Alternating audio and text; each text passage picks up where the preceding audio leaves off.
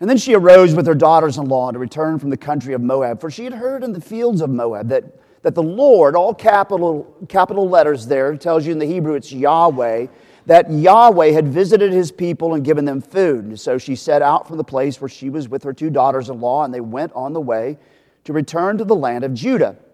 But Naomi said to her two daughters in law, Go, return each of you to your mother's house.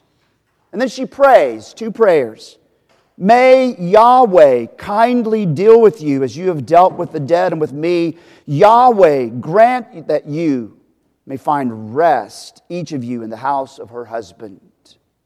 Then she kissed them, and they lifted up their voices and wept. And they said to her, No, we will return with you to your people. But Naomi said, Turn back, my daughters. Why will you go with me? Have I yet sons in my womb that they may become your husbands? Turn back, my daughters, go your way, for I am too old to have a husband. If I should say I have hope, even if I should have a husband this night and should bear sons, would you therefore wait for they are until they were grown? Would you therefore refrain from marrying? No, my daughters, for it is exceedingly bitter to me for your sake that the hand of Yahweh has gone out against me.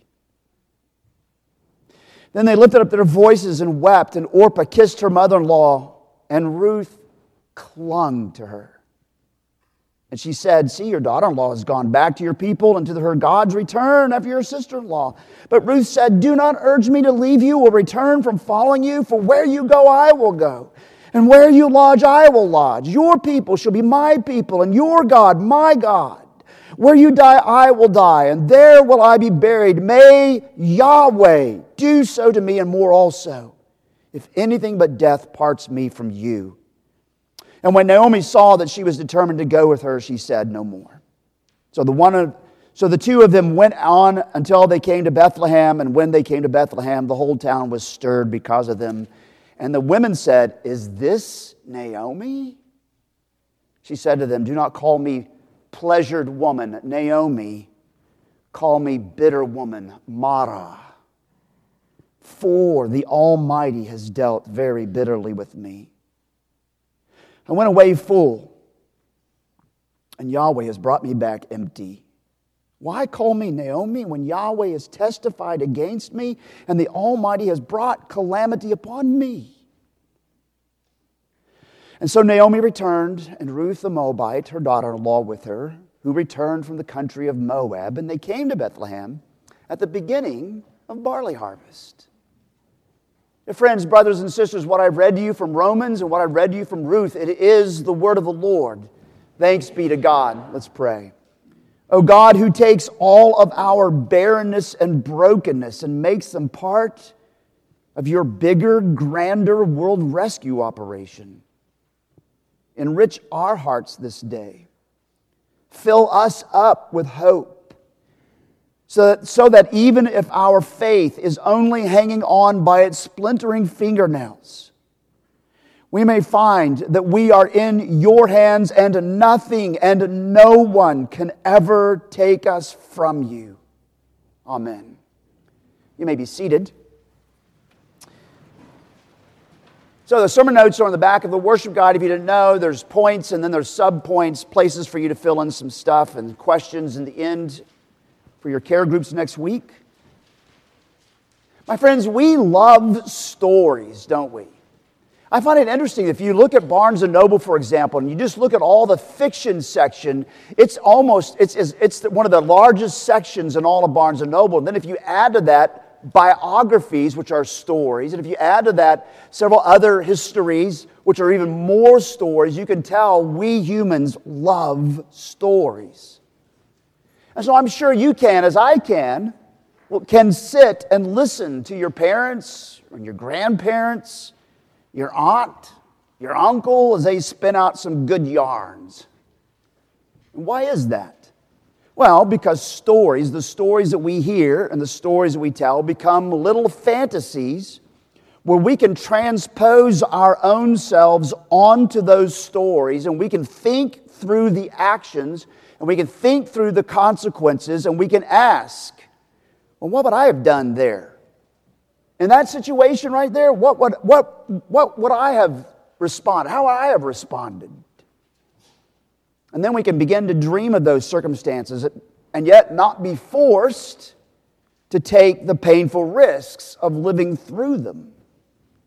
And so, here in the book of Ruth, there are three stories which weave together and then get folded up into the bigger story, which is very surprising, but it pops out when you get to the end of Ruth, the bigger story. Now, you need to understand there is a chaotic backdrop to all four chapters of this little book. You already get the hint right there in verse 1, the very first words, and I stopped reading as soon as I read those words to pause so you could collect your thoughts and go, now, why, is the, why are those words there? In the days when the judges ruled. If you go back to the very last verse of Judges, if you've got your Bible open, you should be able to look at the next page probably. Look at the last verse, chapter 21, verse 25, and you will understand what that means. In those days, there was no king in Israel.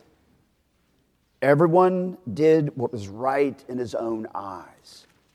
Anarchy was at everybody's doorstep. There's no law, no justice, because its might makes right and peace through superior firepower.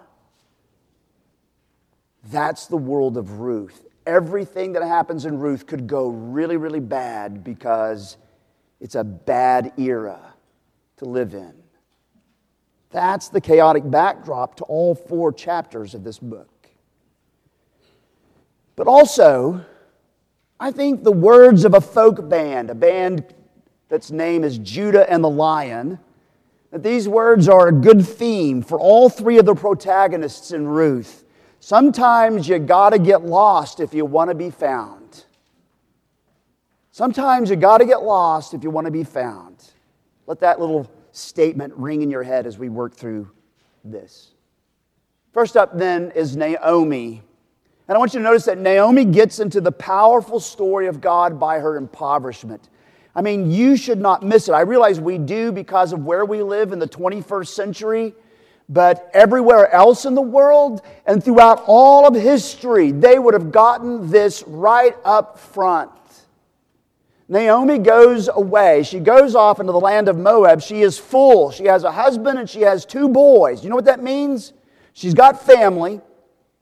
She's also got safety, she's also got protection, and she's also got a retirement.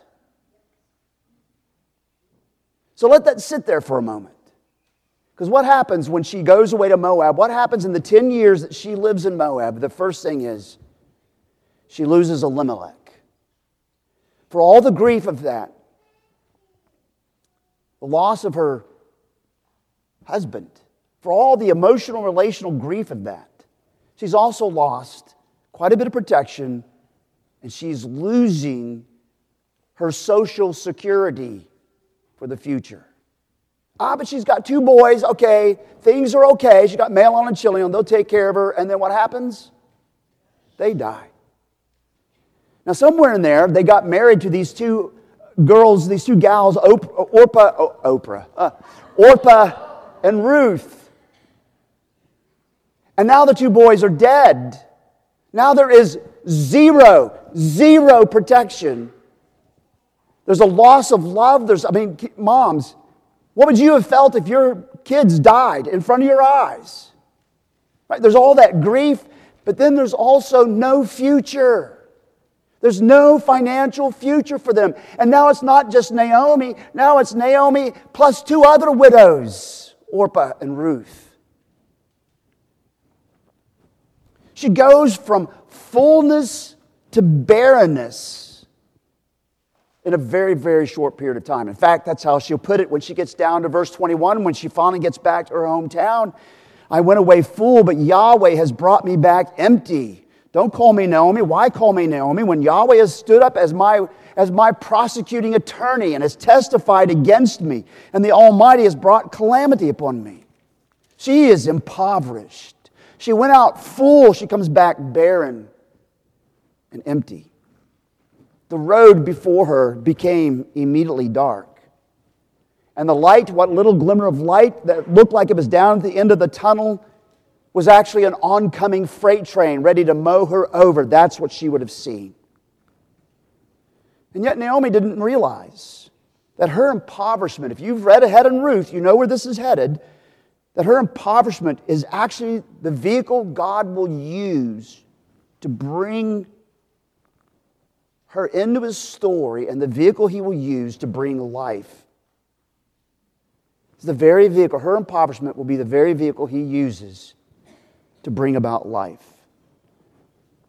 Now, I tell you that to say, don't ever think of your circumstances being so dark, so bleak, that they somehow impoverish or disempower God. He can take whatever brokenness, whatever barrenness, whatever bare boneness we're down to, and He can do amazing things with that. No matter how stinky or stressful, He can employ it for good. But notice that Naomi also gets into God's story, his powerful story, by complaining.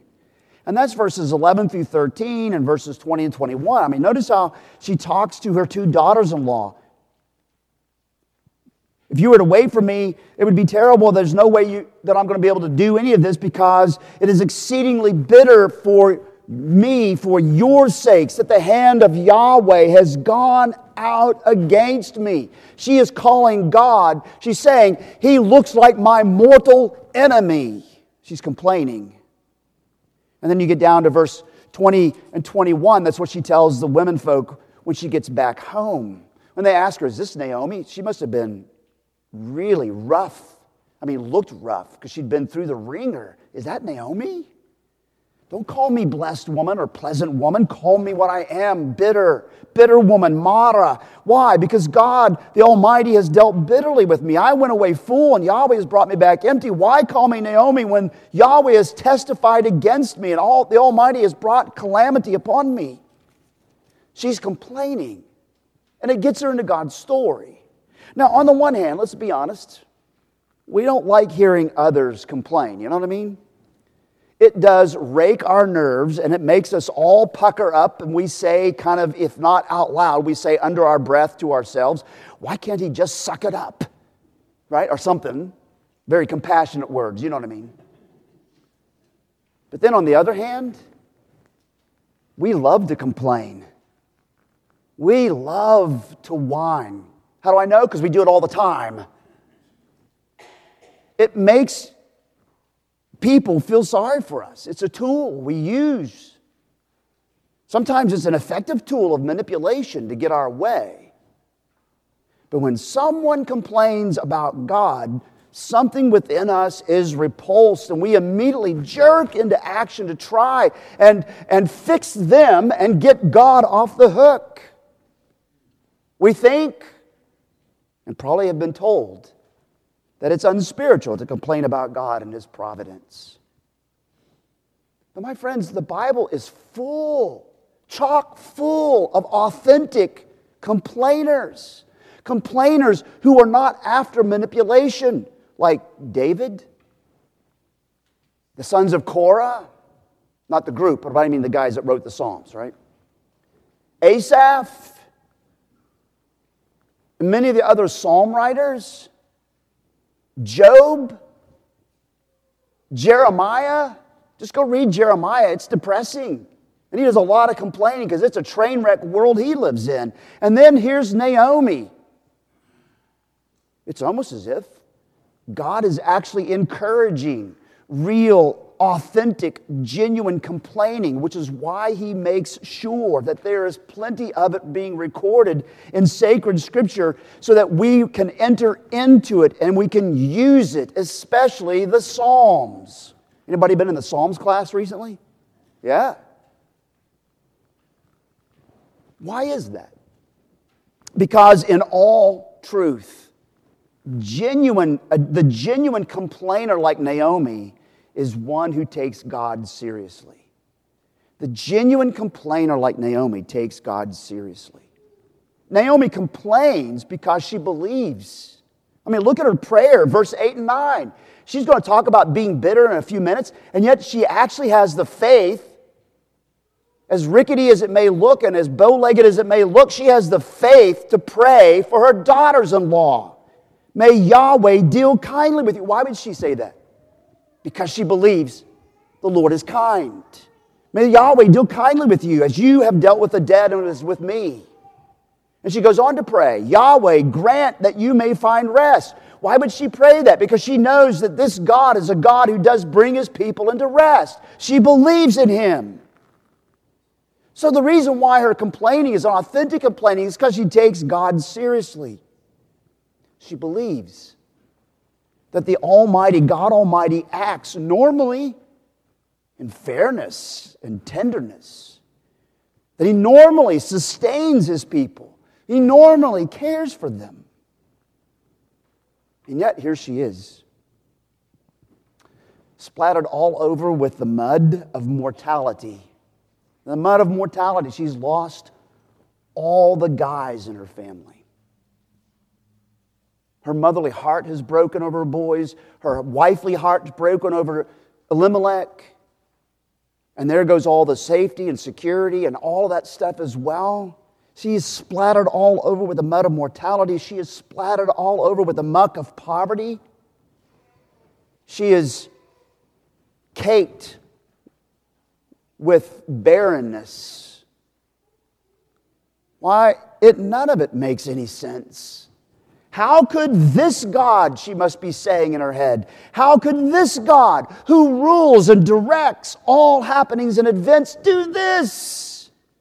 He acts as if he's my mortal enemy. I mean, that's that language in verse 13 that the hand of Yahweh has gone out against me. That's that language that he has risen up to testify against me as if he's the policeman on the stand who's caught me red handed, as if he's a prosecuting attorney. He testifies against me. He brought calamity upon me.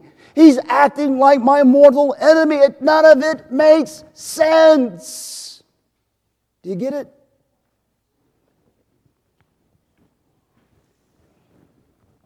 The genuine complaining, like Naomi's, is in stark contrast, stark contrast to Israel in the wilderness.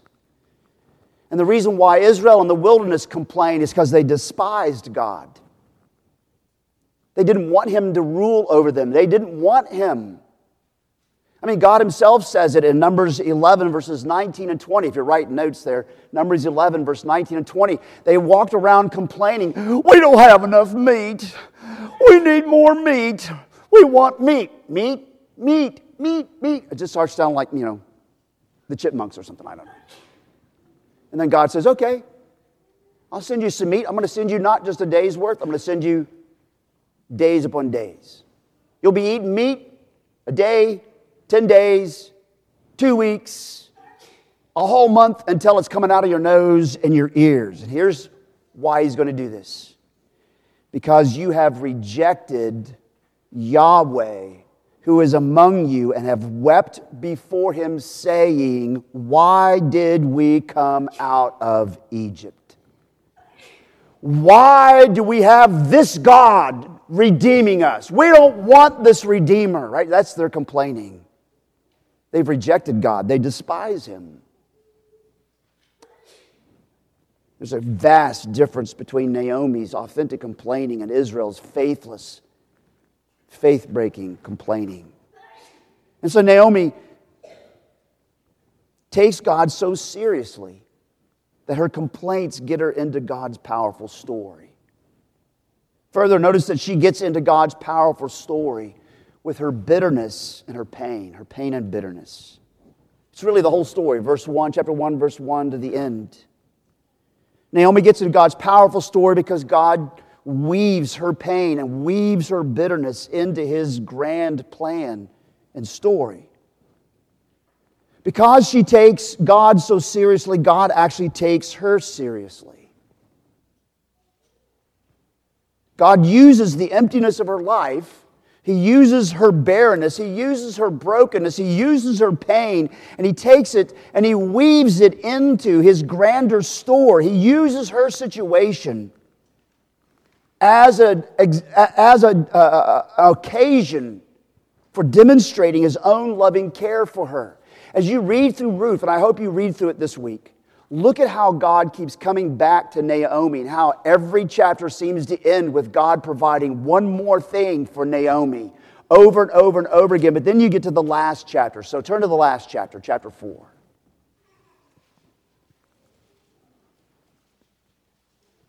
And so, in the story, we'll get more into this. Ruth actually ends up getting married. And in that situation, the man who marries Ruth is actually doing it probably out of love, but also because he's, being, he's, he's actually redeeming Naomi from debt. And he's also carrying on Naomi's husband's family name. So, lots of details. I'll get to that in a little while. And so when Ruth finally conceives it as a child, that child actually becomes now Naomi's to carry on Elimelech, her husband's name, and to inherit all of his property. And so, verse 13. So Boaz took Ruth, and she became his wife, and he went into her, and, and Yahweh gave her conception, and she bore a son. Then the women said to Naomi, Blessed be Yahweh, who has not left you this day without a redeemer. And may his name be renowned in Israel. He shall be to you a restorer of life, a nourisher of your old age. For your daughter in law, who loves you, who is more to you than seven sons, has given birth to him. She's talking about the baby. And then Naomi took the child and laid him on her lap and became his nurse. And the women of the neighborhood gave him a name and saying, A son has been born to Naomi, and they named him Obed. And he was the father of Jesse He was the father of David. My friend, sometimes you got to get lost if you want to be found. The darkness of her life becomes a shadowy, bleak backdrop and canvas upon which the Lord radiantly and brilliantly paints his loving picture. His love for Naomi, but his grander love, even for his people and even for the world. God is still in the business of leading and loving and caring for his people. Now, my friends, just like Job, Naomi never gets an explanation of why. You don't ever see God sitting down with her and saying, Naomi, I'm so sorry about all you went through, but let me tell you what this was about. He never sits down and tells her the reason why. Just like he didn't ever tell Job. He lets you in on the secret. Thank God for the scriptures. But he never tells Naomi, he never tells Job. In fact, she will have long passed from the scene before the offspring of her old age, Obed, will bring forth the father of the king, Jesse, and then David. She'll long be gone. She will never see where this is going. Through her barrenness, through her emptiness, just like Sarah's barrenness, just like Rebecca's barrenness, just like Hannah's barrenness, and in Luke 1, just like Elizabeth's barrenness, God does the most shocking and startling and surprising thing ever. Where there's no life, He brings life and He brings legacy. Through Naomi's barrenness, God brings forth the family that will be God's chosen vessel for over a thousand years, through whom will come then the promised Son. Jesus Christ the Lord, the salvation, the life, the door into God's family. Romans chapter 1, verses 3 through 4. There was a German theologian, his name was, and I'm going to butcher his name, please forgive me, I'm telling you now. His name was Helmut Thielicke, Thielicke, I guess is how you pronounce it. He tells a story about being in Stuttgart when Stuttgart was bombed in World War II, and the bombing was decimating, and everybody lost so much, and there was no place to really live. The destruction was so terrible. So he and his family had to relocate to a nearby village, and so they had to pack up all the possessions they had left, and they loaded them back in the back of one of these open bed van trucks, right? So there's no walls and all that stuff. So they put up in the back there this priceless, precious family heirloom. It was the china cabinet with the, with the expensive and precious china inside of it. And so they're taking off down the road, And as they get close to a train station, the road gets really, really bumpy, and all of a sudden, that china cabinet, as it is wont to do, wobbles and it falls off. Guess what it did? Smash, right? Everything's smashed. Well, Helmut Thielicke gets out of his truck, turns it off, gets out, goes back there, looks at the. I mean, this is, this is our legacy, and it's just shattered everywhere. On top of everything else that's already happened in Stuttgart. Ah, so he takes his foot and starts to sweep off everything so that the other trucks behind him would not get flat tires. And just at that moment, 200 yards in front of him, comes a bomb from a, from a U.S. bomber, and it lands and it explodes 200 yards away. And he realized at that moment, oh, if the China cabinet hadn't fallen out, I'd have been right there where that bomb was. Precious China smashed, but life preserved. Kind of a typical pattern with our good God. So, my friends, what is it that God is wanting to teach us here? There's lots of things, but I have three. First off, my friends, God is on the scene.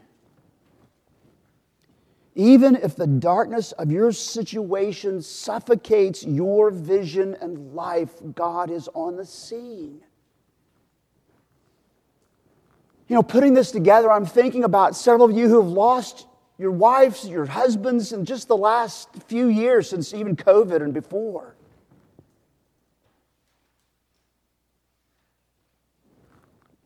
Think about Steve and Tina and Mandy. And sometimes things can just become so dark that your situation just snuffs the life out of you. It feels like, and it clouds your vision and it clouds your life. You need to hear it again. God is on the scene. Run to Ruth and read again Naomi. And look what happens. And take heart. God is the hero of the story. The tension, the tension of Naomi's life in chapter 1 is contrasted with the deliverance and the joy of chapter 4 the one whom she thought was her mortal enemy or acted like her mortal enemy, showed himself to be her greatest lover. But it took her darkest moments to bring her into the light of his loving splendor for her and for you and me to see. You might almost be tempted to think, possibly, that God wants all of his Naomi's to take note and to take hope. Whatever our situation, whatever our condition, we just don't know the whole story. We don't have the full picture.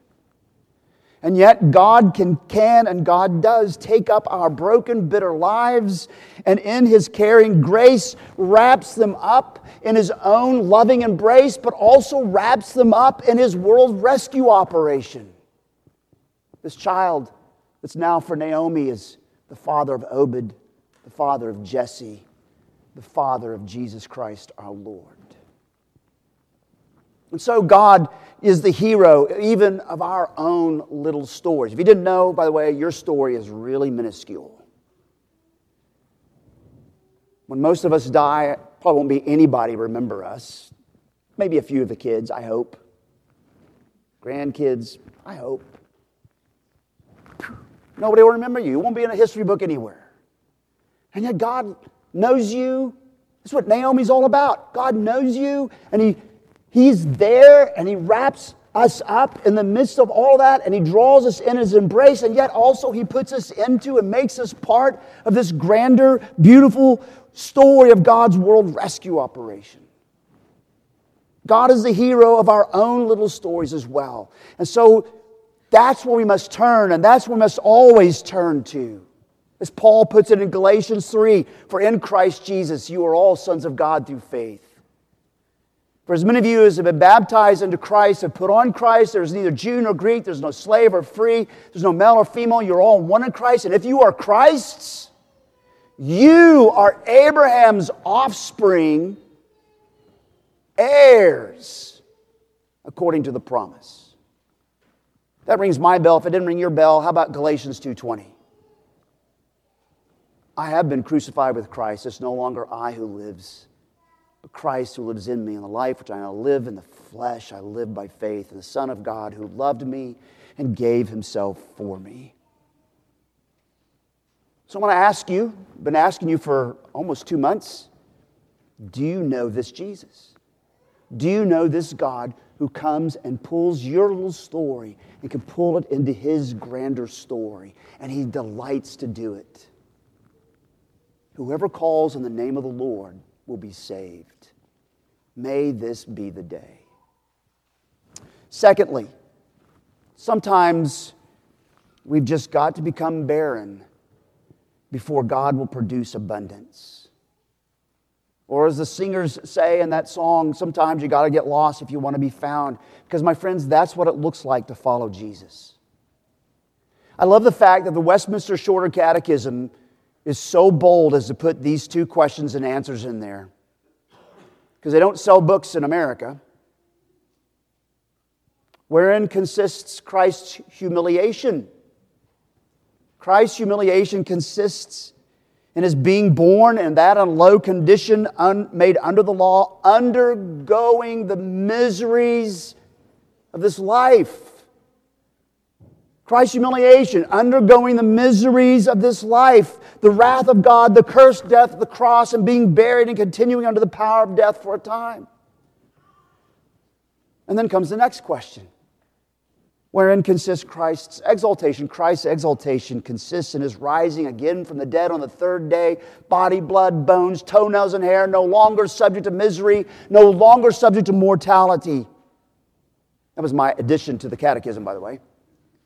But he rose from the dead on the third day, ascended to the Father's right hand, and is coming again one day to judge the world in the last day. The point I'm getting trying to get across is that following Jesus means we have to walk through the cross to get to the crown.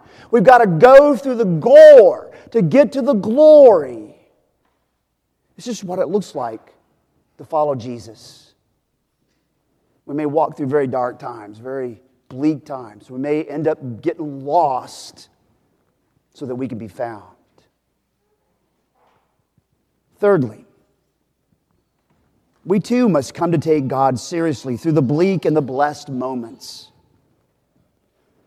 we dishonor God when we strive to sugarcoat every pain and we try strive to sugarcoat every bruise and every bleeding wound.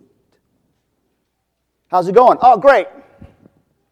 Baloney. Let me face it. There, there, there's going to be times, and there have, for some of you, already been these times when you're tempted to feel as if God has become your mortal enemy. And what we need to do is we need to grab hold of things like the Psalms with all the gusto and grief we can muster and pour ourselves out to the very God who seems maybe at the moment to be our enemy, but we know better. Our only hope, only, only then can we find hope. Hope that this very one who, whom we know cares for and loves his children will finally act in our behalf and will, and will fill up our barrenness with the fullness of his tenderest love and mercy. Psalm 30, verse 5, which Neil read in our call to worship, is meaningful. I don't know why we make it so meaningless so often, but it is so packed with meaning. For his anger is but for a moment, his favor is for a lifetime. Weeping may tarry for the night, but joy comes with the morning. Or as Peter put it in 1 Peter chapter 5, humble yourselves under the mighty hand of God, so that at the proper time he may exalt you, casting all your care upon him, for he cares for you. And some of you, that's where your faith needs to run. Because when you're in the midst of it, sometimes you don't believe he cares for you. Casting all your care upon him, for he cares for you. Preacher, how do you know he cares for me? Look at his son, Jesus. While we were still enemies, Christ died for us. I can say with utmost certainty, he cares for you.